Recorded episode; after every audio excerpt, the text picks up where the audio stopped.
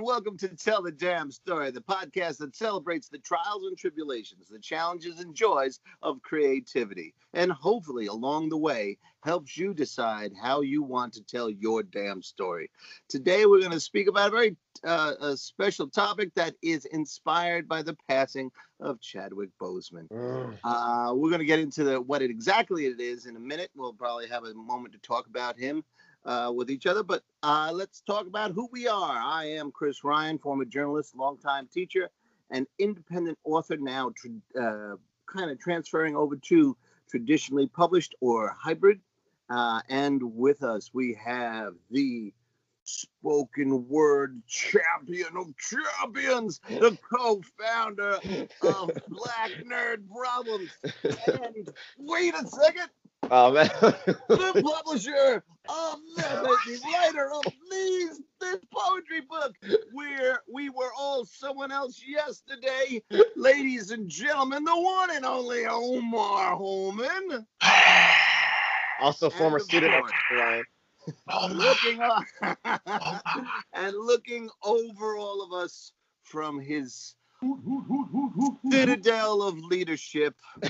We have the legendary comic book scribing, teenage detective, uh, teenage detective writing, great underused character developing, and globe-trotting creator of the world-renowned Blackjack, African American soldier fortune set in the 1930s, who we need to come and kick some presidential ass today, ladies and gentlemen, Alex Simmons. Wow. Okay, folks. Classes, classes. We are here. We are here. We are here. And if you didn't know it before, yes, we are definitely here today. And Chris, Omar, good to see you guys again. Actually, it's it's great. Omar, you looking good. You got a lot more hair than I do. Uh, dark. I, I can't I can't even enter that conversation. Yeah, well, I know the chin, you're doing okay. Up top, it's a whole nother question. Uh, and I've, I've got a premature, but that's not even important. Uh, it's, it's it's good to know that you guys are here. It's good to know the world's out there. The sun is shining. The birds are singing. And yes, uh, a couple of, uh, uh, you know, uh, not, to celebrate somebody who we all respect, at least all of us here in this in this particular place, and many around the world, uh, Chadwick. Uh, it is amazing uh, because a couple of things. One, we'll talk about them for a brief moment, but the other thing is exactly as we are recording this episode, which is at three o'clock in the afternoon, um, a, a, a panel that I recorded called Wakanda Forever Mm. uh, Psychology of the Black Panther is being presented at Dragon Con online. oh, nice. So, so literally at this exact moment, I'm somewhere else, you know. Breaking the time continuum. Yeah, but we're talking about, you know, Chadwick, about the Black Panther, about Wakanda, about the influences, reactions, and all of those things. So I feel sort of, you know, it's it's it's, an amazing thing, and I think we'll talk about it briefly and then get into our topic for the day. But I'll I'll sort of swing the the, the mic over towards uh, Chris, my and let him uh, ex- express himself first. Well, I'm going to keep it. I, I, was kind of lengthy last week, so I'm going to keep it short. What uh, what you continue to see with Chadwick Boseman, Boseman, uh, Boseman, excuse me, I can't speak today. Um, Dentures keep slipping. It's okay. is the uh, um, the more clips you see of this uh, uh, spirit, you know, this uh, spirit of positivity and this this um, man that was like a living insight the Mhm. more you see uh, him express himself and talk about uh, things that would would not resonate in other times or from other people, it just shows again and again that the core of this gentleman was nobility and was purpose, and it continues continues to be uh, inspiring. So when I got the email or the text from you, I said, "Yep, this is makes a lot of sense." I'm interested, very interested to hear uh, what uh, our, our friend Omar might have to say about Chadwick. Who? Who? Uh, oh, Omar. Oh, yeah, right. Okay. Hey. I'm here. Uh, we were talking to my uh, friend Will about this because we were we're talking and we're just like, oh, that that moment. But then look, it's it's it's also like he had Chadwick's a dude that had a uh, hindsight and foresight, And for us, it's hindsight now that we can look back at his body of work and be like, man, he was he was who he. I mean, you're an actor, yeah, but like you were who you said you were, and he played the roles like his roles showed that as well. And he was such an earnest person. And like when they say like, oh yeah, he transcends the character, like how true can it be where this he played a fictional character that's a king, and now we refer to him like, nah, that's King Boseman. Like you you did that so well. You did this shit so well, and it was such like a turning point for history, um, for black folks, um, Asian folks even, because the dude that's playing uh Shang-Chi in Marvel, he was like, let's get this straight. I would not be here playing Shang-Chi if it was not for Chadwick Boseman playing Black Panther. And he sent that out in a tweet. Like, he's like, I'm riding your coattails, man. And what an honor it is. Like, it's something that trans like that that's when we say like transcends, like that he is the definition of that.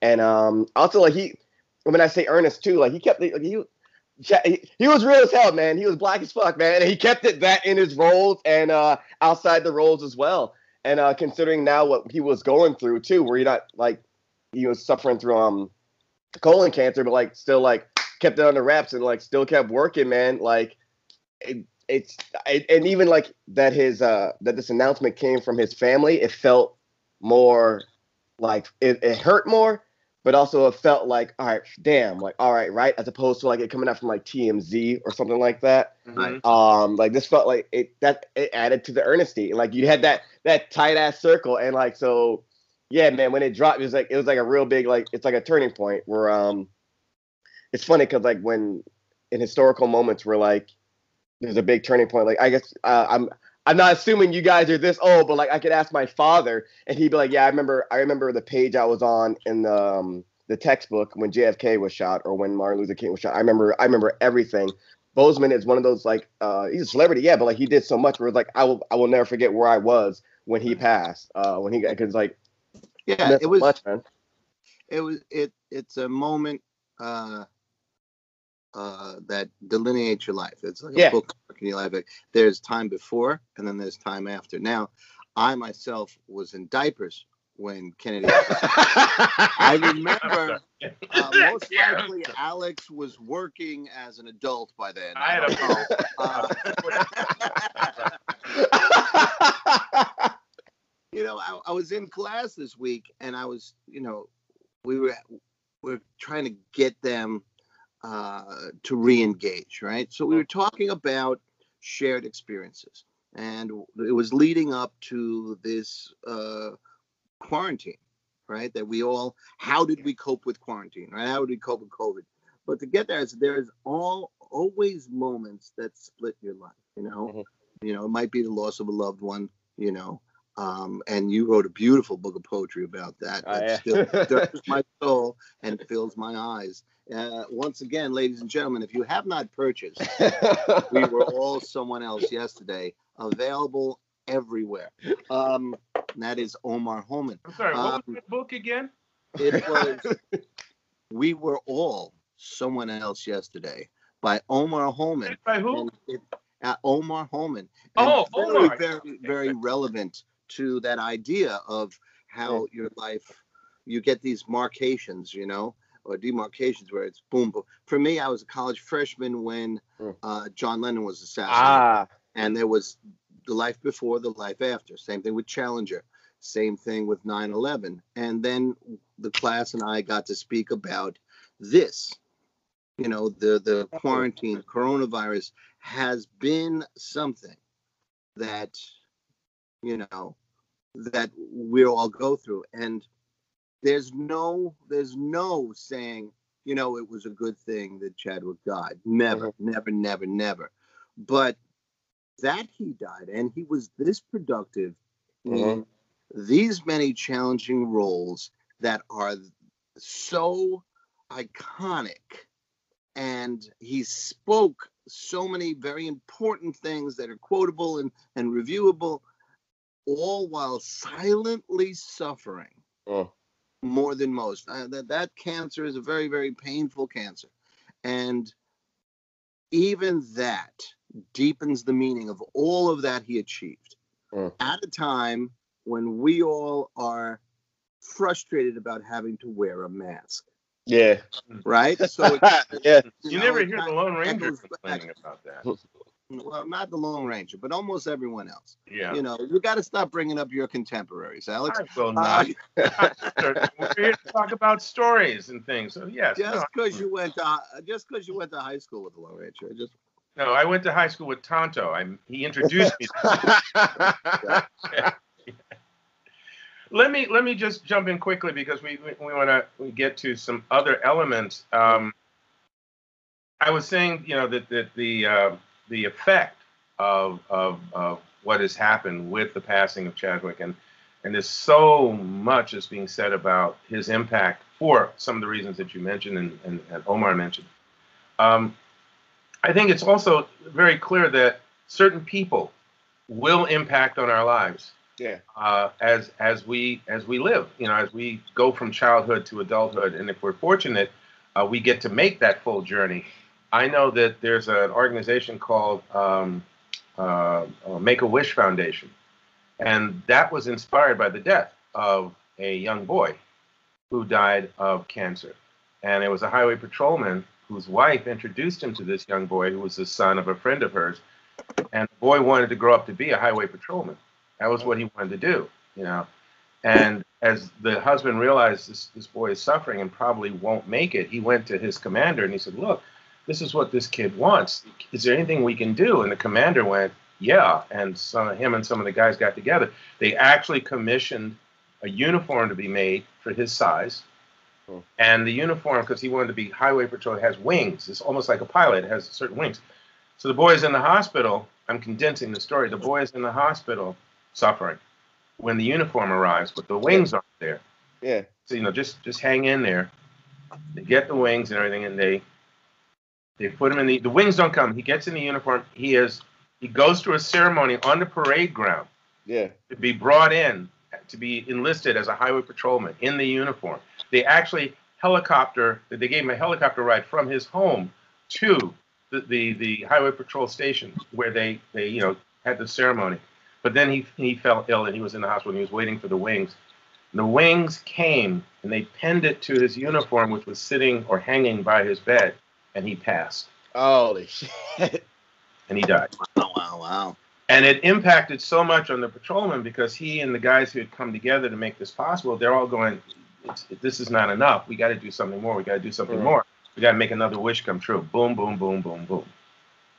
So that little boy in his time affected those people who then affected so many lives thereafter. Yeah. So all I'm going to say, you know, going back to Chadwick is um, he did what he did. He was who he was. And I think the best thing that we can do long after folks stop talking about him is to pick up that torch he dropped and carry it for him. Continue to do the best we can do to be the best people we can be, and and to stand for something you know solid and inclusive and not divisive, and uh, to to make life a little bit better for others if we can. So my 24 cents. I marked it down. You know, just I didn't know that was the uh the uh, the origin of that Make a Wish Foundation. What ye- what year did this like happen? It's like the Yeah, I was seventies, getting asked that because now I got to go look that up. I saw the documentary that led Mhm. to me knowing that, and I saw that documentary easily eight, nine years ago. Okay. So you know, it's uh, it's it's things like that. I'm a part of an organization called the Christopher Barron Live Life Foundation, and that has worked for almost ten years, taking comic art workshops into underprivileged schools or Yeah. underserved schools in New Jersey, and I've been a part of that. And that was also inspired by the death of an eight-year-old who died from cancer. Okay. So you know, again, we don't want kids dying just so we can inspire to do something Yeah, good. yeah. But again, children to adults can influence us and, and the, the lives they live and the stories they tell or share can influence us, which segues us into stories that influence us. So I I can talk for at least 20 minutes. Chris can talk for two or three days because I saw his stockpile. So I'd like to start with Omar. Plus, Yeah. just ladies and germs sitting out there, uh, I got from social media. I reached out, a number of people have thrown in, added on their suggestions. So we'll be referring to this. Just uh, sort of cover as many bases as we can in the short time we have together today. So. Omar, take it away, sir. Uh, this is a story. It was from the Green Lantern. Uh, Geoff Johns wrote it with uh, Ivan Reis doing uh, art. I believe it won an award as well. Uh, it might be like a Spike. I don't think it was a Spike TV comic book award. It was some kind of award. Spike Lee Award. I was really? No, no, no, no, was that. It was that. Uh, it was about uh, this uh, Blue Lantern called uh, Saint Brody Walker, and it goes into his origin where um he's on this planet and uh, their son was dying, and so they kept saying like this Messiah would come and um all would be well. I, I believe they were saying like you know everything will be will be all right. So he like kept his faith while the world was like going into chaos, like literally like anarchy apocalypse. So they're like, all right, well, we heard the Messiah like lays on top of this mountain. And so he travels with his family up the mountain. Uh, his daughter, Isi's like, he tried to find food for them. Isi's berries and she's she dies. The mother, uh, she slips off a, a rock and uh, as they were climbing and she dies. And it's just him and the son left. And then the son gets swept away in um in a river as he's going and, keep, and Walker keeps saying to himself, repeating the scripts like, all right, it'll, it'll all be well. Will, everything will be fine. It'll, will be, this will be fine. The Messiah will, will fix everything. We keep, you know, we endure, we keep going. He climbs up to this, uh, he climbs up to the top of the mountain and all that's there is just like stone, like this, uh, same height as him, just like stone slab. And he's like, looking around like what like what is this like where the messiah supposed to be here and he's shouting like shouting to the heavens like where are you where are you? And there was a line where he's like he's, like he gets like he just like snaps and he's a man like what like, like this is all false like what like, what the hell is this? What the fuck is this? and he starts ripping scriptures out of his book and he's screaming and he says uh the perfect line that Geoff Johns right in and he's like I yelled at God. And then God yelled back and this crack of lightning comes down and then the rain comes. And then on that stone slab that was in front of him is just a mirror. And then he's looking in the mirror and he's like I understand. And then he comes back down from the mountaintop and is like preaching like there is no Messiah, whatever. It's it's all in you, like God works through Mhm. you. And so he goes back down to um to the people, whatever, starts preaching to them and whatnot, and everyone get like calming everybody, and they all get calm. And um, I believe it's their prayer. He gets the ring, the blue ring first, or it's their prayer. Uh, I think he gets the blue ring first, and their prayer is what empowers him through hope to change that sun, uh, that dying sun, back into a blue star. And uh, I'm not a religious person. I'm not even a godly person or whatever like that. But I'm like, I can appreciate like why I like that story and why I'm such a change. I'm like, yo, this shit is beautiful. One, two, it's also like it's like the hero's journey, which I learned from Mr. Ryan in his class.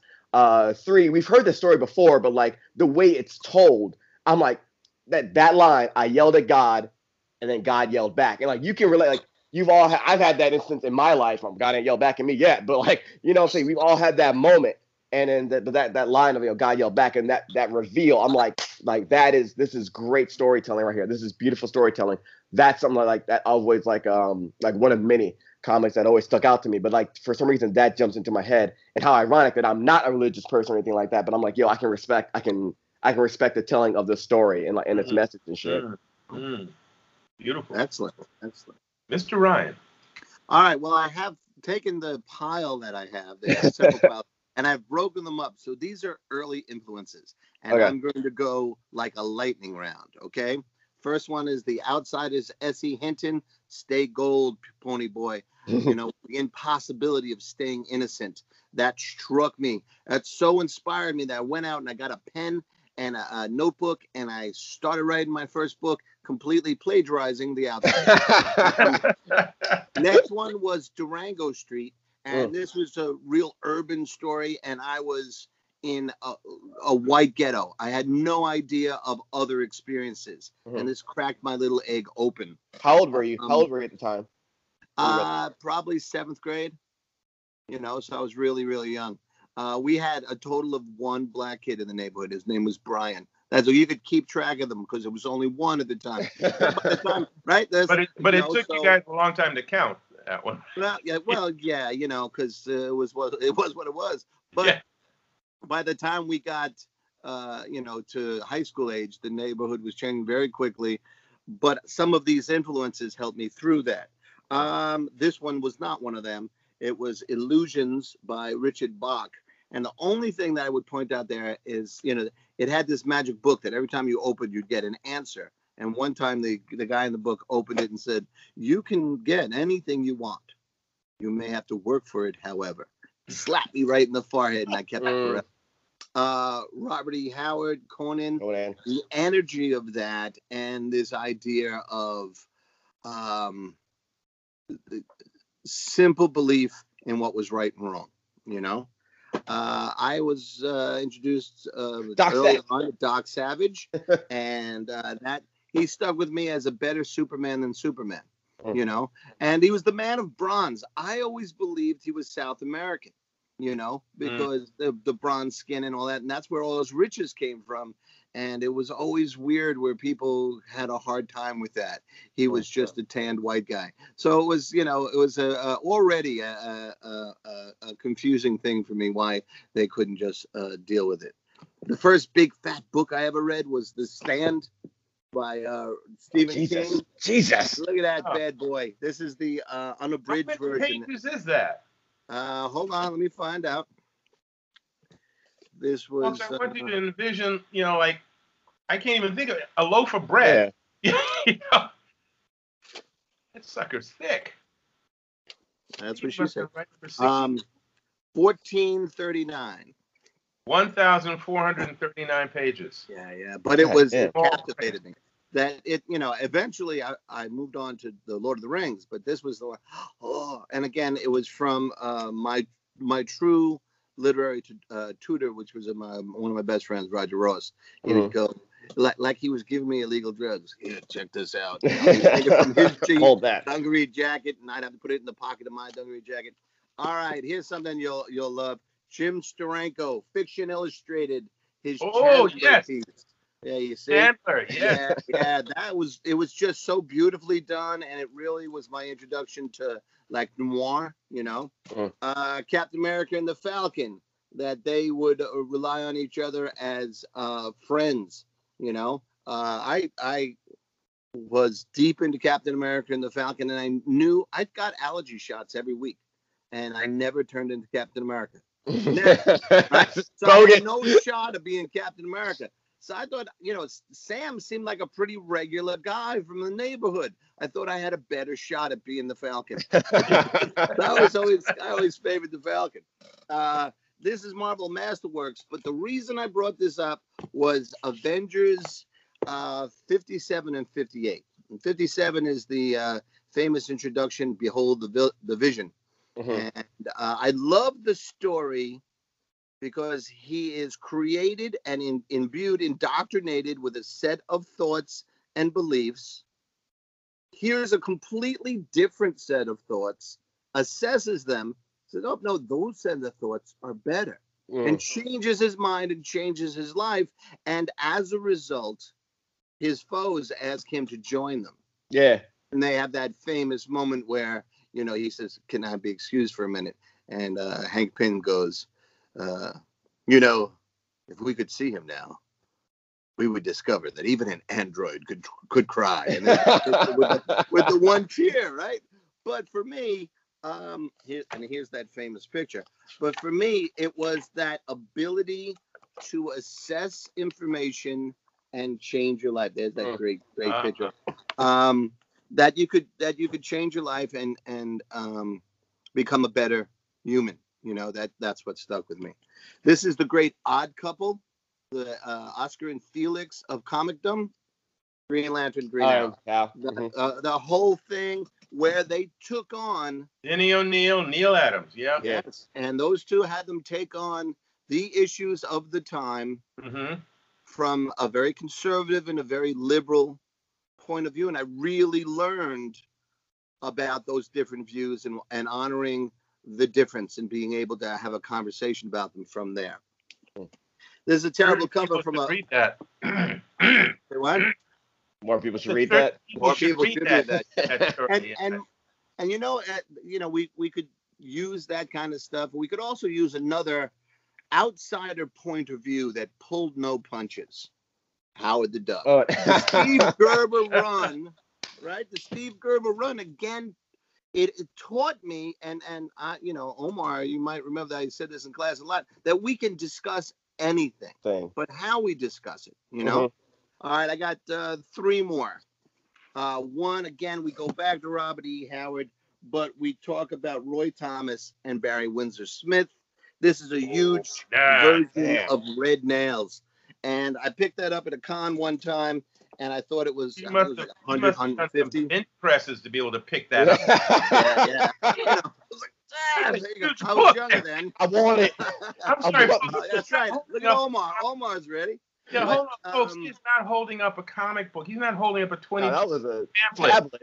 Yeah, he's It is- holding up a tablet. I mean, yeah, the sucker's bound and everything. What was the company? Um, Original Art Archives. And what they would do is they would get the actual uh, pages, right, Mhm. from whoever had them. 11 by 17, yeah. 11 by 17 and they published it like that the one-to-one ratio so it was full size what the art looked like Yeah. and uh it's absolutely gorgeous but the reason i point that out is is the reason why i was so enamored of comic books is the the the marriage of uh, the visual with the written word and what that could do and this is a great example of that i have two more from this section and then we'll go back and we'll do something else but first, one of America's all-time great storytellers, and that's Richard Pryor.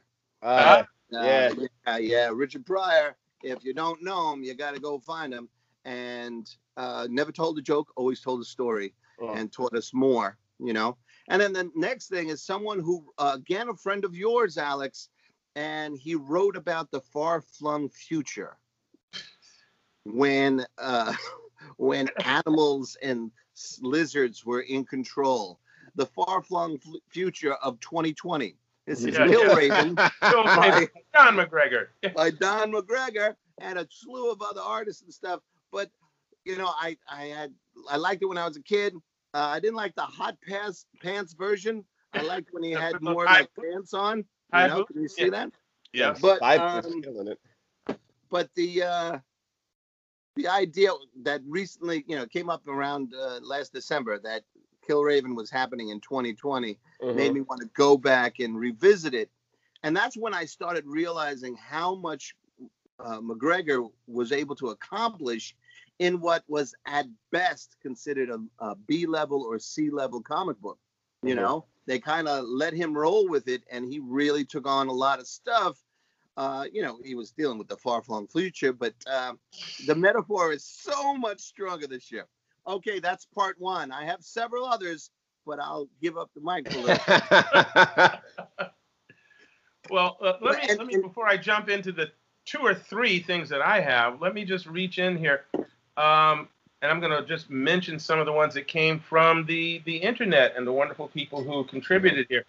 So from I won't use last names, folks, because you didn't give me permission. So Frank says, Mr. Monster, the Twilight Zone-ish little tale in Strange Tales number 99. Uh, Stan Lee, Larry Lieber, uh, Kirby, and Ayers. So that's that's quite an, an interesting mix-up there. Uh, Good Man is hard to find. That's a slice of Southern Gothic crime, and uh, I don't know by Flannery O'Connor. That's not a name that I know, but you know it, okay? Yeah, Flannery O'Connor. right, here's another one 24 Hour Man by McGregor, Craig Russell, and it's uh, about the essential functions and futility of life, highly compressed. So I'm assuming this is a story that Don did for maybe Warren Publications. They don't they don't mention Yeah, yeah. uh, what uh, what publication it was. Then we have from Carla, I heard the owl call my name by Mark Craven. It's about a young priest who learns to respect and appreciate the cultures of the first people. cool. Very cool. Okay, and I'll just pull two more. Uh, Garrett says The Tempest. Mm. Okay, so that Mhm. moves into the, the Shakespearean region. Uh, Shirley Jackson's The Lottery. That is by Scott. And Maureen gives us O. Henry's The Last Leaf. Yeah, great story. Oh yeah. man. Okay. There's more. I got one more. This is Continental. This is this is from um, someone uh, across the Great Pond, but then a little further south uh, east. Um, applying, he says, applying to American literature, meaning this is where he will reach for this particular one. I sing the Body Electric by Ray Bradbury. Very bad, right. Yeah, So sure. yeah. Um, so what I will say is, you know, when I when I came up with wanting to know uh, about this, a couple of things uh, sparked that thought, uh, and then I'll I'll name mine. One of them is, uh, and again, because I didn't get permission to mention this one, there was a um, a woman who was writing for DC Comics uh, some years back, and she was writing Batman. And anybody who knows any of that history will figure out who I'm talking about. and she was writing, and I loved her writing, and a lot of people were talking about, gee, it's a, a woman's writing this, a woman's, you know, that's kind of deep for a woman, you know. I was like, she's writing Batman, it's a woman. I'm saying, yeah, okay, she's a woman, we got that. Even when we look at her, we can tell, hey, she's a woman, all right. Mhm. But her writing was, I think, what was throwing folks was her writing was so good, so deep, and it had so many levels to it that they couldn't quite figure out how she was pulling this off. Oh, and she's a woman. Mm. So I decided to ask her and a couple of other people, all right, you work in comics. Where do you get your ideas from? What, what do you read? What do you do? That- that question. and uh, she, a lot of what she read was psychology books, nice. some literary pieces, but she also read a lot of psychology books. And when I wrote the article, after talking to a number of people and getting that sort of feedback, folks were reading the article going, but they write comics. But, but, but. Yeah. yeah i said no you don't understand and and and ray bradbury said this to me years later and an actor named jeremy brett who played sherlock holmes on on uh, bbc said the same thing to me we as creators must fill ourselves up with either life experiences reading other materials seeing Mm. other things so that when we go to the well to write or create we have something to pull from Mm. and so literally anybody, whether they're creators or not, when you read stories, when you watch your favorite film, when you watch television, certain ones will resonate with you. They will stick with you forever. And so I will just quickly say one of mine now, uh, The Lone Ranger in Tonto, because we mentioned, I told you I went to school with Tonto. No, not for real. Um, folks think, well, that's a TV show and it was fictional. I said, yeah, yeah, I, I got all that. But I was um, a, a young kid growing up. My dad was not in the picture. My mom was doing the best she could. My grandfather and my grandmother lived way downtown. We saw them you know, on the weekends and not always every weekend.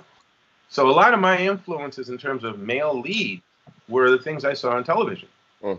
And one of the things about the Lone Ranger I love was, you know, cool costume. Yeah, and he, he, he saved people and he had this cool mask, and that was great. But the other thing, and I didn't even really understand initially how important it was, was that Tonto was not was not like him. Mm. Tonto was this Indian. I know Native American is a PC phrase, but in my childhood, he was this Indian, and they were like great friends. And you have to understand when you watch television in the, in the late 50s, early 60s, Yeah. most of the westerns you saw, we were shooting at the Indians, Yeah. you know, or we were making sure they stayed on the reservation, or we were capturing the Indians, or we were trading with the Indians, or we were screwing over the Indians. They weren't our best friends. Mhm. They weren't our brothers. Someone used the phrase now, oh, I come as brothers. We are, bro-" no. The Ranger and Tonto were like tied at the hip. And you want to take out one, you got to take out the other. And I don't care what kind of trouble you're in, I'm going to come riding to your aid. We will stand or go down together. And that was so important to me, and I didn't even realize it. To see these two men from these two different backgrounds, and they had each other's backs no Yeah. matter what. And I remember looking for a friend like that in my early years, wanting to know I had this one close friend that no matter what happened, we were in it together. And it wasn't until years later that I realized, you know, why I missed, I didn't consciously say it, but why I missed my father, why I wish he had been a part of my life at times. And, and part of it was this imagery of these two men being able to stand for something, being able to help other people, and having each other's backs. Mhm. So their their stories, and and with the original cast of Clayton Moore and Jay Silverheel, that image. I've seen the other Lone Ranger stuff, and don't even get me into it. but that cast, those two men represent so much to me that even in this point in my life, when I look back on them, I feel a certain pride. Yeah. Like, yeah, I am. Yeah, that, that makes complete sense to me. I understand that. Like, oh man, yeah, ah, ah, shit. You know, so um, Chris, um, no, Omar, I'm sorry, because Mhm. I know we'll be with Chris for three days. Uh, Omar, Uh, do you have another one that you want to oh yeah. share? Um, I'll to mention to that, and then I'll do another. I'll do. I'll go from a graphic novel then to a comic. Um, on par with what you said about that camaraderie shit. Um, Ronald Wimberly wrote uh Prince of Cats, which is basically Romeo and Juliet, but from a Tybalt's uh Tybalt's view. Uh, I I got a D, and I I yeah I did poetry for like since like junior year of like high school. Uh, thanks to Mr. Ryan. And uh, I, I got a D in uh, Jacobean Shakespeare in college. I fucking hated Shakespeare. I'm like, I don't, and I was like, I'm, and it was like one of those things like, well, he's saying this. The guy's like, no, he's actually saying this. I'm like, I don't get this shit, man. I this is this. I don't like this shit. Sucks. I don't like this. That and James Joyce. I had a teacher that just like my man loved James Joyce. I'm like, this stream of conscience writing. I'm like, I hate this. It's like this dude could not get. He had like James Joyce tatted across the belly. Like he loved that man. But um, Ronald Wimberly, he was like, he wrote. Like, all right, I'm writing this. It's Shakespeare, and he wrote it all in meter too. And that and that it wasn't. And he wrote like, man, when did he release that? That wasn't maybe was that like 08? He re- no, 2010 maybe 2008. He released it. I'm not sure, but like it wasn't until I saw that where I was like, all right, not like this. I can I can rock with this. This makes sense. And like he and he kept it street. It takes place in Brooklyn, and uh, these dudes jumping across um uh jumping across rooftops and like you know uh, what did he say uh run thy kicks knaves or, or or release flesh. And um there's a dude that's uh he's a graffiti artist and um no, there's a, there's a graffiti artist, and there are these guys. There's a group of friends. They're on top of a rooftop, and they they're like, "Wait a minute, wait a minute, Hark! I hear aerosols whisper." I'm like, "Just things like that." Like it's so smart, and it's written in meter, and it's like it's a cast that's fully like black too, and take place in Brooklyn. I'm like, all right, this like this this like this changed me. This shit changed. Yeah, it was about 2008, I think. Uh, 08, 09. I'm like, this shit changed me. Um, so that Ronald Wimberly's Prince of Cats. It was going to be Can a I say two? Can I say two things about Yeah. that Shakespeare experience? One, the reason you hated Shakespeare and hated Hamlet is because you weren't in my class when I was teaching it. you didn't take me, baby. And secondly, what you're saying about wow, I can get it all the uh, you know uh, black cast in Brooklyn. yeah, yeah. That's also, uh, in a way, the power of Shakespeare because you can cast him in any interpretation. Mhm. you know, and bring it out. And and this, I'm gonna ask you to text me that uh, graphic novels title. yeah. But I'm teaching graphic novels this year, so I want to grab that. No one. problem. Like, yeah, it, it is my like that shit. That shit like changed me entirely, and uh, it's it's so good. And he's like just the way he writes. He's like, all right, but he's like, yo, this is all in meter. I mean, I'm retelling a story. Yeah, my own words. It's all in meter. Uh, they're black with swords, and there's like a swordsman list that you can make. And so like they're all trying to make that top ten. So, so you see a bunch of sword duels as well. Like it's it's it's crazy. Um, but and then another one going back to what you said. Um, I read other people aside from John's. Uh, but he had um there were these two guys. Uh, I mean, maybe you heard their names, Booster Gold and Ted Kord, uh, running through. Uh, you know, when they were on the Justice League International together, and they were the, they were the two best of friends.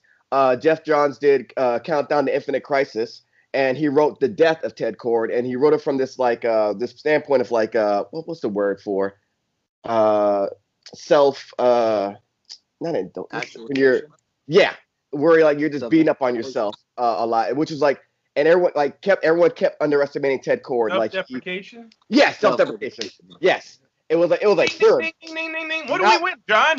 mounting on that, and uh, t- and I, this is my first time really reading. I heard he was a funny guy, and it's my first time really reading Ted Kord, and um, from his perspective, and like he's like, all right, I think this conspiracy is happening. Goes to Batman for help. Batman dismisses him. Is a big reason that he dies, and a reason I hate Batman, but whatever.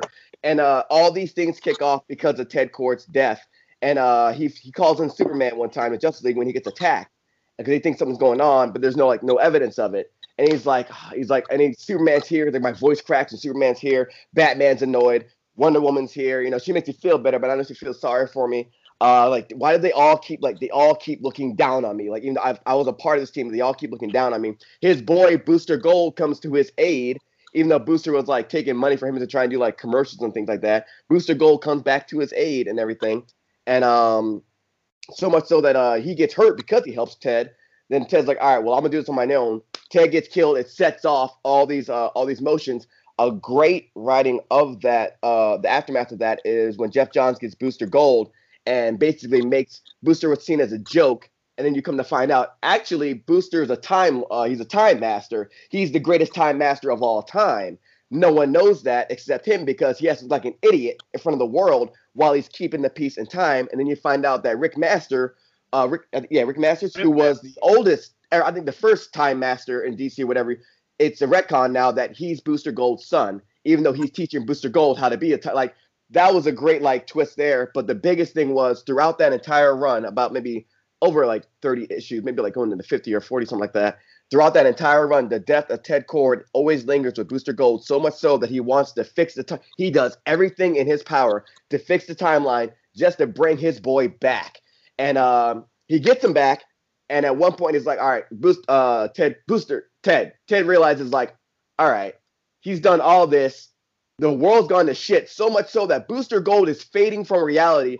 And then Ted's like, all right, I have to die. And he runs back to the time machine, and Booster Gold's like, no, no, no. Booster's still like, no, no, no, wait, wait, wait. We, he's like against the door as, as Ted's in. He's like, we can fix this. Uh, I can go back again. And he's just like, just remember when you think of me, just remember to just remember to laugh, man. And and uh, Ted Kord laughs as he's like everything fades back to normal. And then there's this one time in the story as the as the run continues, uh, Booster Gold stops this uh, this uh, this kid that's trying to mug something, mug someone, and he's yelling at the kid. And all of a sudden, he's yelling about how his friend left him, and he's still here, and he has to deal with it. And, and the guy's like, what, what, what, what, what, what, like, what the hell is this about? Like, and like, and how he like it just like bubbled up like that, and then that's finally the issue where he's like, he has to accept, all right, my dude is gone now. Like my, my man is gone. And the best I can do right now is to leave this little tribute to him. So he makes like a time bubble around Ted Kord's uh around Ted Kord's grave. And so like as we see like Booster walks away, we see time change around Ted Kord's grave, but the grave never changes, even though everything in the background changes about that. And Booster Gold keeps like commenting like, "Yo, you're not here anymore," but like, "You're my best friend. I have to live on with that." I have to let go. I have to, I have to accept the fact you're not here. It doesn't mean I have to let you go though. And, and like just comments upon time and our friendship and how that transcends time. I'm like, this is fucking beautiful. Like this is this is how you write a friendship. And like that was never lost in the series. It was never like um oh he died now I'm angry I'm going about this. Like it was it was always a lingering thing in the back of his mind, just like actual death. Because you'll be sitting there doing your dishes one day, and all of a sudden you're like, ah, gonna cry right now because like it's been 10 years, but my boy's gone. You know what I'm saying? Or 10 years my dad passed, or like or you just find yourself in Baskin Robbins ordering a rum raisin, and you're like, what the hell's happening right now? Like either maybe from not having dealt with it, or where you're just like it just it just hits you. That's how death works. Like, now, I, I gotta just say this. I hope everybody noted the full megaton energy that brother has talked passionately about that comic book storyline. Okay, because stories matter mm. and they can touch us in such profound, profound ways. You know what's ironic with you saying this? My mom would always go, uh, Mr. Uh, Mr. I, I, can't call you Chris. Mr. Ryan would never know. But my mom, like, I had so much so that I used to have my like comic books were in my my dresser drawers, right? I had a I had a dresser drawer. My comics were in there. I kept my clothes under my bed in the drawers under my bed. One time I had a girl, my girlfriend was coming over for the first time at the time, and she's like, "Oh, hi, Miss Holmes, how you doing?" And my mom goes, "Has he told you about the comic books?" And then she, uh, and then she, she's in my room, and she goes, "Wait, where do you keep your clothes?" My mom's like, "Oh my, like this kid," and she's like, "I blame Mr. Ryan, man. You, I wanted you to get into like history and things like that. And Mr. Ryan got you in these damn comic books." I'm like, I like, and then I would always argue with her. I'm like, "Yo, I'm like, this shit's on the top 100, like 100 bestseller for New York Times. You can't tell me nothing." But in the same vein, one time where I was like, "I don't know if I had a mentor growing up," she was like. You had Mr. Ryan. What are you talking about? And I was like, oh, I mean, I was like, I was like, yeah, but I mean, he's like, he's like, oh, you go back to see him after college. You still go back and talk to him about comic books. Like, what? What? And I was like, all right, all right, yeah. So like, she eventually, she eventually came around, and I was like, yo, this is like, and saw like, all right, this is like stories. He likes stories and things like that. Um, and like, cause I knew like my dad is really big into history. My dad knows like black black history, predominantly black African American and uh, indigenous history. That's his shit. I'm the same way, except it's just with stories and comic books. So it's we have yeah. the same like thought process of like holding information, yeah. but it's just with it's. I'm like, and I'm like, I gotta, I gotta jump in there. I gotta, I gotta like do it. turn some of that down. I gotta, I gotta get. Okay, so, so, Chris, you want to throw like two or three more, and then I'll grab some more from from online. It, it it'll look like two or three more because this is this is a, this is a tribute uh, to Omar uh, because these are all comics, and there's something great about the way the story was told that stayed with me. Remember, today's theme is stories that stayed with us, right? All uh-huh. So in the 1940s, there was uh, the Ju- Justice Society of America. One of the yeah. members was Starman. But I think it was in the 80s or maybe the 90s. They wanted to bring Starman back, but in a whole different way.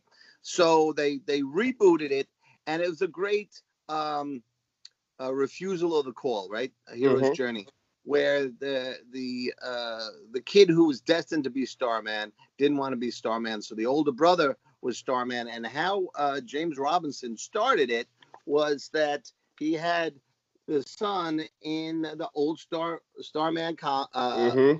Uh, costume on patrol, and then he gets shot yeah. and killed. and falls to his death, and he is dead. Starman is dead on the street by the third page, and then we have to find the reluctant hero. And Mhm. that was such a refreshing way to, you know, what can you do with these old characters? You can still tell fresh stories. well, he, you know, he wasn't the hero. He wasn't, Yeah. you know, Yeah. um, he wound up becoming the uh, the mentor or the the person who was going to open the threshold, right? So here's another character from the 40s that in the 80s or 90s they did great stuff with, and that is the Spectre, right? Mhm. Right. Mhm. Spectre is the wrath of God, and in around that time they finally let James Corrigan go to heaven. Now James Yep. Corrigan did one thing wrong, was paying for it by being the human host for the Spectre from the 40s Yep. to about the 80s or 90s. That's purgatory for you, right? Yeah. So they did this thing where it was um Ostrander and Tom Mandrake, great run, and they didn't give the Spectre a, a human anchor. So he was just the Old Testament wrath of Mhm. God. And in this series, he almost wiped out the human race because he looked upon them and said, they're not worth living Yep. and that was it, uh, that's heavy duty stuff to put into a comic book give you stuff to chew on and keep going i'm going to go up to very modern times now with our family member jamal Igle and his crew who did a series called black, oh, yeah. right? Black in a world that already hates and fears them what if only black people had superpowers great perspective on the genre and on what would happen and then really a conversation about the deep-seated racism Oh. of the um, of of of America and our culture. I have to go to um, a news item just for a minute to share with you the greatest ads uh, placement I've ever seen. In today's uh, online Washington Post, there's an article about number 45, President number 45, is Number moving to 45, gonna revamp book. He's moving to revamp federal agencies' racial sensitivity training, casting some of them as divisive and un-American. And according to the according to a memo by the White House Office of Management and Budget, I swear to God, right after that lead paragraph was this ad for Yep. Lovecraft Country. Yeah. And greatest placement. Talk about the wink and the nod Mhm. because he is what that whole thing is about. Okay, a couple of more, just because I only promised to do three. Um, I Killed Giants is an indie, and it was by Joe Kelly, Joe Kelly, and Jim Ken Niimura, and it's about a girl who is who believes that she kills giants, and we get little pieces of it, and as it comes together, we realize that she is having a hard time dealing with her mom's fatal illness. Her mom is is dying, and then she both fights and kills a giant, and deals with her mom's passing. Mm. And it is a beautiful, fantastical, imaginative story that gets you right in the feels, stays with you deep in the feels. A major piece of work, just like we were all someone else yesterday, which also touches the same ground. And really, if you can write to the heart and soul of people, oh man. All right, to lighten it up a little bit, um, you know, again, old stale characters. What can you do? You can declare World War Hulk Oh, wow. or you can go to Planet Hulk. These are great imaginative stories of a character that people, we don't know what to do with him. Bam, those guys did. yeah. Lastly, we've loved Star Wars, most of us, for nine films, more or less, and Star Trek for a billion things, more or less.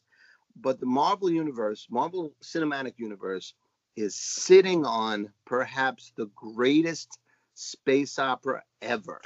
And that is a really great story called Uh, yeah. Annihilation. Yeah. It is two big, beefy collections. But if they were to do that, and it looks like they're putting the chess pieces into place for that, they would have a multi movie extravaganza masterpiece that talks about character and about loss and about courage and about unity and breaks down the barriers. It doesn't make a difference uh, what race or planet or galaxy you come from. We are life, and there's going to be people against us and for us, and and yeah, and, and yeah, the ones with the soul and uh, with the positive uh, uh, leaning are the ones that you have to fight with. And it's a great, great piece. I hope to live to see the day when that's in the theaters. I have several more, but I will take a breath. To contribute to you, Omar Holman. Well, i actually, going to give it to him. No, no, no, no. It's, no, I, no, no. I was saying all of that was. Oh, for me, yeah. Oh, oh, oh, oh, oh. Sweet, sweet. Okay. So let me just throw in a couple of mine here. Uh, I, I'm the one who came with the short list. Um, I, I want to go back to just very quickly to talk about again stories that touch us, and and from the comic book arena, I will pull, uh, and I don't have the issues because I don't collect them the way um, if I had a, a, building of my own, I would. Uh, but there was a run in the original X Men with uh, Nightcrawler oh. that impacted on me something intensely in terms of great work great writing, great storytelling, and great character development. Because Nightcrawler is extremely religious. Mm-hmm. He's mm-hmm. devout, I believe, a devout Catholic, if I remember correctly. Yep. And, is, yes. and, there's this, there's scenes in particular in that story run where he is in such pain trying to figure out how can I worship and recognize a God and I look like this. Yep. How do I fit in? What am I? You know, and he was in such turmoil trying to to to rectify his existence, try to justify his faith, and you know it was, it was really great. Now we know the X Men really played the part of you know the the outcasts, the others, the ones that society didn't accept, and then you take that character and you say, yeah, and here's a guy, you know, uh, okay, Scott wears sunglasses, he can pass. You know, most of them they can pass. Beast and and and and Nightcrawler, they stand out. Mm-hmm. And it's like, do we accept them or not? You know, and that was that was always that was something really important to me. I want to also then jump from comics from no, I'll stay in comics for another moment. Um, the Superman story that again I don't have in front of me, uh, but he goes up against a group of of super beings who are into killing the villain instead of capturing them and putting them away. And yeah, I know Omar is trying to pull yeah. it. Yeah.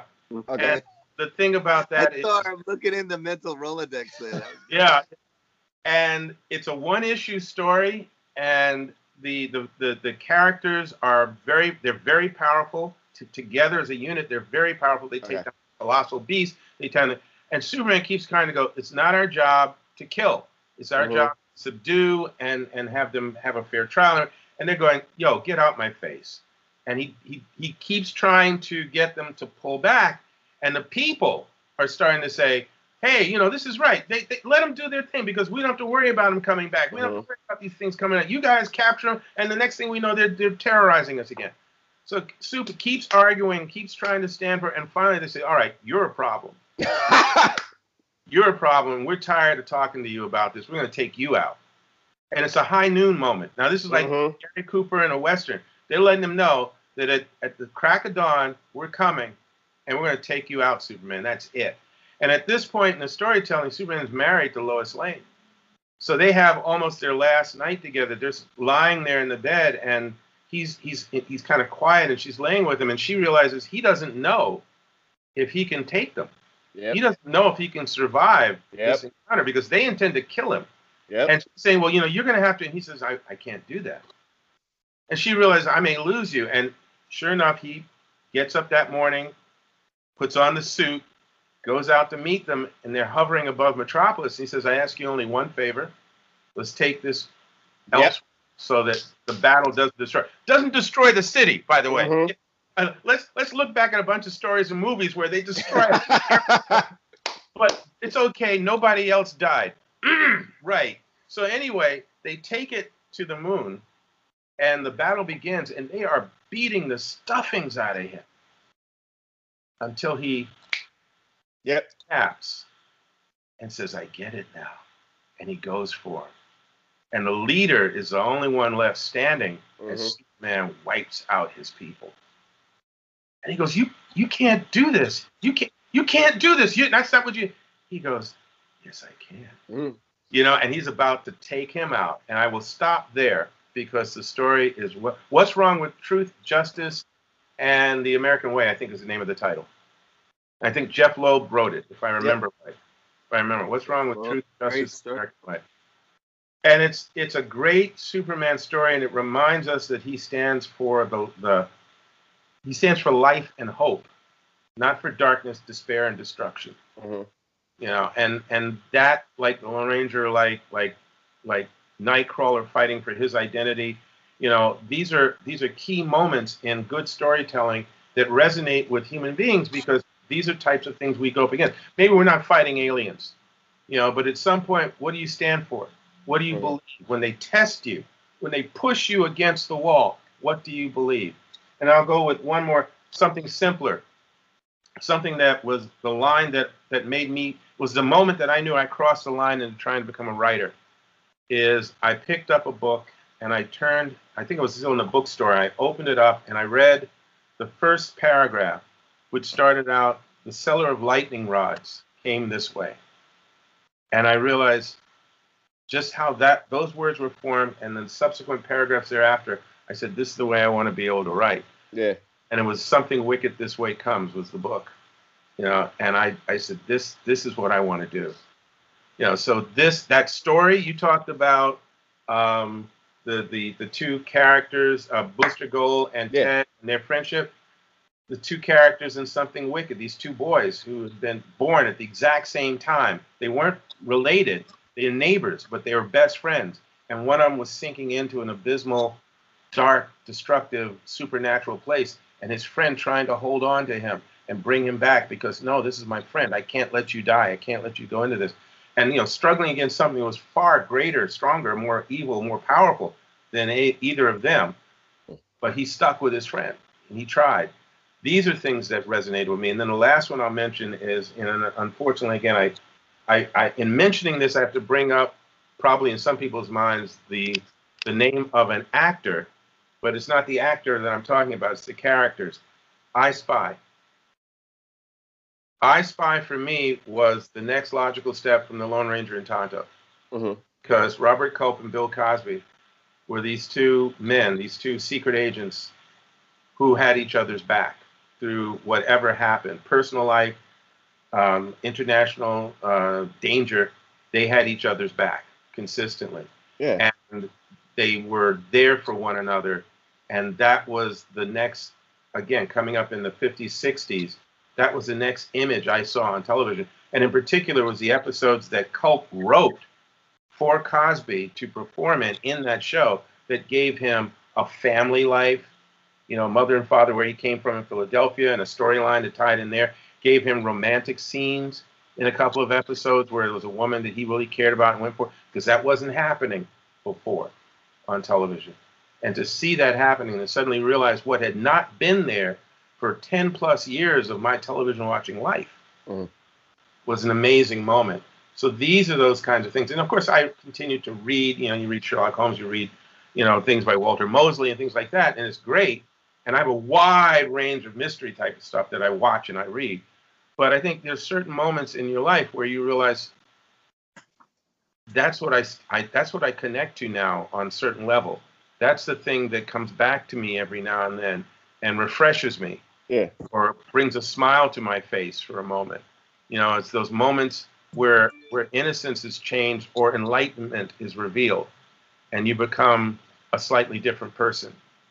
Mhm. And I think those are really important moments that, you know, hopefully we will all be able to talk about years from now. Mhm. So uh, let me throw one more thing here, and then we're going to probably have to wind this up here. I Mhm. just mention again because I want I, Chris and I are, you know, always asking our listeners and and the people who who come to our pages on on Facebook and so forth, you know, you know, contribute, tell us what you want, tell us what you love, and all that kind of stuff. So I just want to make sure I grab a couple more people. Walt Simonson, Woo! comic book man, right? Man, Thor and and and uh, oh god, what was the uh, Star Slammers and all this? Walt Simonson says Lester Del Rey's Day of the Giants is one of his favorites. Um, it's a variant tale of Ragnarok. So you know Walt, That's hard. which is son of Simon. You know, so we know it's a little bit of Norwegian, you know, Oh. Nordic connection there. So yeah, that's one that he's into. And he says he read it around the eighth grade or so, and then he took it out of the school library. And I, I think he's hinting that he never quite returned. Not sure about that. Well, we'll have to talk. We'll have to talk. And then Michael Wright. Now, Michael Wright is a, a good friend who lives out on the West Coast, but I met Michael when he was an editor at DC. And Michael and I worked on Scooby Doo and some stuff together. So he says, All's Quiet on the Western Front by uh, Eric Maria. Ma- Mariah. No, it's Maria. There we go. Eric Maria. Um, and then there's another one. He says, It took all of the romance out of war. He says that that stuff that I adored over years of old war films and comics as a kid and crushed them under the cold, unforgiving hand of reality. I never romanticized war again. That was Eric Maria uh, Remarque. Is his full name. Yes, right. The last Yeah. name R E M A R Q U E. And Eric is spelled E R I C H, right? Yeah. Yes. Yes. And then we'll do one more. Um, this may be considered one of the classics, a short story. I think one of you mentioned this person before. The Purloined Letter by Edgar Allan Poe. Mhm. And this person, uh, this is Catherine. She read this in college. The idea of something hiding in plain sight really stuck with me. Uh, and so, if you know that story, there's a whole thing, it's a mystery story, but it's this letter that people are seeking, and where they eventually find it, it's like the old the old adage: if it had been a snake, it would have bitten me. That yeah. So, oh, you hadn't heard that one? Okay, so a little bit of that old timer wisdom there.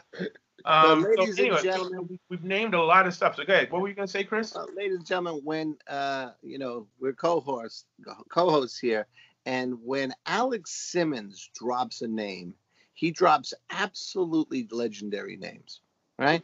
And when I drop a name, it's the co-creator of uh, Black uh, Black Nerd Project and the writer of We Were All Someone Else Yesterday, Omar Holmon. That, so I just wanted to let you know I That can was drop Omar. a name too, Alex. that Yeah. was Omar, right? Omar Holmon? Omar Holmon. Yeah, Okay. that's a heavyweight right there. You know, You Omar Walt is Simonson. actually, I have Omar Holmon.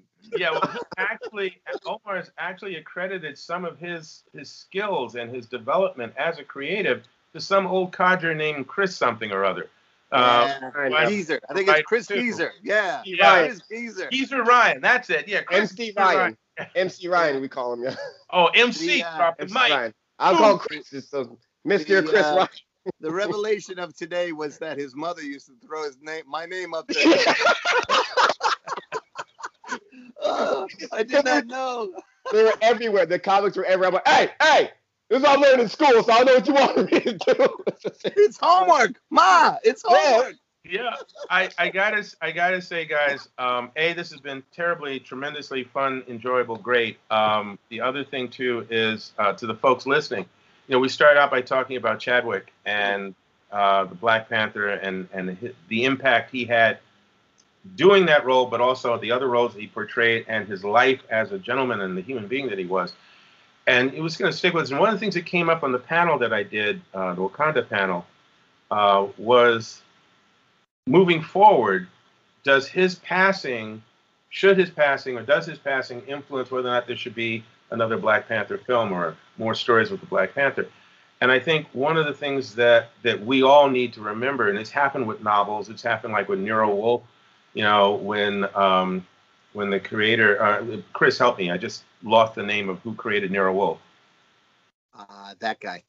Yeah, right. Okay.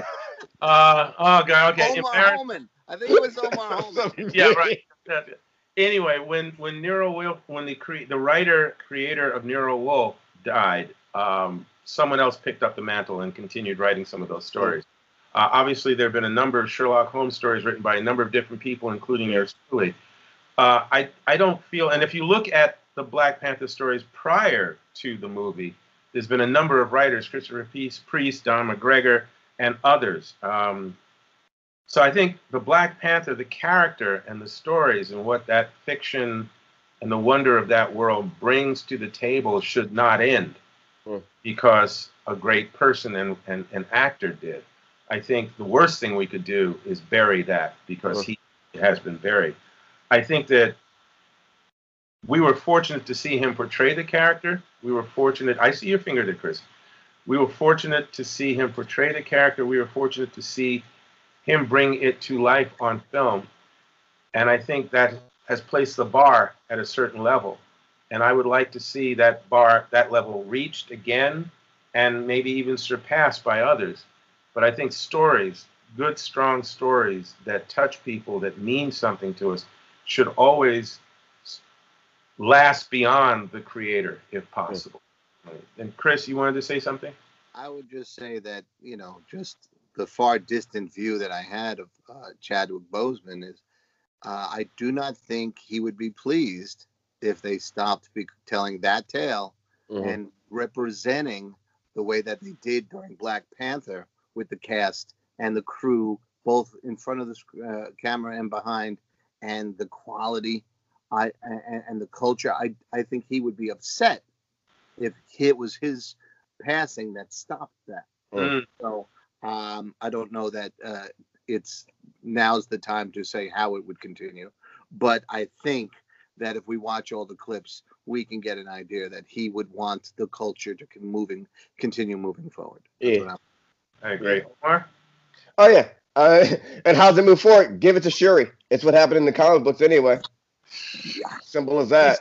Very cavalier.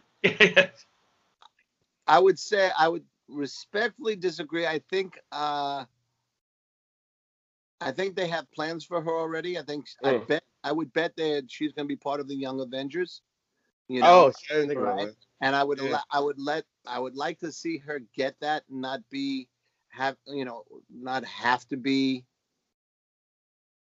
what you know what the Black Panther What would it be. was. I see what you're right? the problem with that. I see what you're saying. The problem That's the that same way I feel about are there are actors out there now who have brought a weight and a cultural relevance to the screen Mm. you know um one was blue on hbo recently um that might be considered you know um there's another one who's been cast in a, uh, another role in the marvel cinematic universe that might they might recon you know reconsider now that this has happened Mm. i don't think that the public should fault if there's ever a recasting yeah. because yeah. it's he didn't lose the job. He lost a or he passed due to a, an Yeah. amazingly noble fight, Mhm. you know, and it would should be seen as a tribute that they would continue the work that he had started. But those are two guys that I would think of uh, so that that story could move forward while Sherry, Sherry gets uh, Shuri gets to Her own. grow the way she was, you know, because there's so much story still to tell. But And I, I would- I say respectfully that- disagree. That's the feeling I had when people were talking uh, about the the next Bond and and whether or not uh, a certain black actor should play that role. And I was I'll say it. Idris Elba. Yeah, I would. I would. Oh, my wife just her ears just picked up. She like herself me. Oh, really? Yeah. Tell her. Tell her I'll see what I can do about an intro. Um. Anyway. you know, I- Christine Gaines sends her Idris Elba pictures. You know that? You believe no, I that? didn't. Thanks for sharing that. Just to I her. Doesn't say- send them to me. I would Just like to. You say like that he's I- undermining my marriage. reason the reason that I felt Idris should not have that role is I wanted to see him create a role of his own. I wanted to see him as a it could be a British agent, I don't care. But I wanted to see what he would do rather than seeing him pick up the mantle of Bond. I wanted that to be his own thing. And so I agree with you. I think the, the character Bond would be limiting to the range that he has already established. yeah, and I, that's that's my feeling about it. But anyway, what He could do be a good blackjack. Oh, I'm sorry. Go ahead. whatever happens with with all that, you know, uh, you know, is is not in our hands at the moment. But I want to thank everybody very, very, very, very, very, very much uh, for bringing well, bringing your A game and your A list, you know, to to to to this episode. Uh, definitely some stories of touch. And I think we should do this again because obviously Oh, yeah. Chris has many more titles. That I, he, I have about 15 more titles I didn't bring, but I am going to show one more. The actual Oh, book, nice. Lovecraft Country by Matt Ruff is great. The HBO show is is really good. But you can get two experiences out of the same story. take advantage Right. because this is uh this is goes it doesn't have to compress as much as HBO does and you get two different feels that are worth the experience. Nice. There you go. There you go. Omar, you want to say anything to the folks before we say Arrivederci? Uh, Black nerds matter. Right. There. I was I was thinking about these two other books, and I was like, wait, I'll say that for next time. I'll say Yes, that for the next yes. time. And we'll do, you know, we won't let weeks go by. You know, a, a week or two, we'll be back with this again. Yeah. Okay, we'll definitely do that. Maybe we can get uh, Cassine and Tony to join us. Yeah, well, those two guys, you got to book them like two or three. You know, they're In busy advance. people. Yeah. They're busy, busy, busy. Yeah, uh, like like we. Now, do- now, but anyway, that's not the point. Omar is busy and Alex is busy, but they, you know, they ha- they're more they're they're they're They're not uh, as organized as we are. Their, So s- well, their schedule is fluid. As Their I was gonna schedule is fluid. No, these they ain't as guys- organized. That's all right. I, I said, Gaines, Gaines, I and said Jackson I'm holding whole cities up on their shoulders. no, no. Cassine's got a book in the works. He should come talk about it. He does, he does, and Yeah. he, he's on I'm heavy not saying any deadlines. more than that. I know he's already talked about it in social media, but I'm going to leave that for him to talk about. And Tony, I've been checking out his his the videos that you've been seeing. yeah. Oh, Tony man. is deep. We got to get him back on the show. So, Chris, I leave that in your hands. Book him. Him, Danno. yeah. All right, Everybody, I'll, I'll, guys, I'll talk to him now. It's Coming great. in 2020, Gaines and Jackson. 2021 probably with their schedule. hey, we'll see. We'll see if we can get them sooner. Anyway, Omar, do come back. Chris, No you and I again naturally next week. People, write in. Tell us some more about the, the stories that have affected you, that stick with you, that you love, that you hate, whatever. And they can be films too. We've talked a little bit TV, a little bit films, a lot of books, comic books. It's it's all good. So until the next time, Chris, take us home. Read more books, read more comics, read We Were All Someone Else Yesterday by Omar Holmon and learn how to tell your uh, damn, Damn story. Sorry. Peace. Take care, everybody. Take care. Peace.